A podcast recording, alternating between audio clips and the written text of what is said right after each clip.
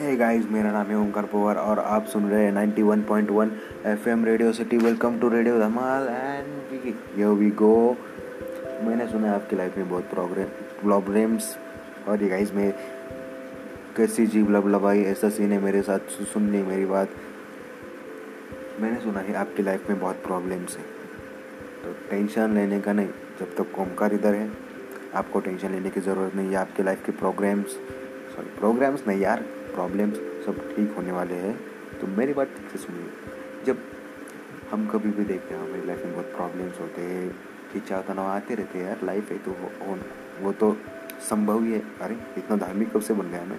अच्छा ठीक है जो भी हो संभव है।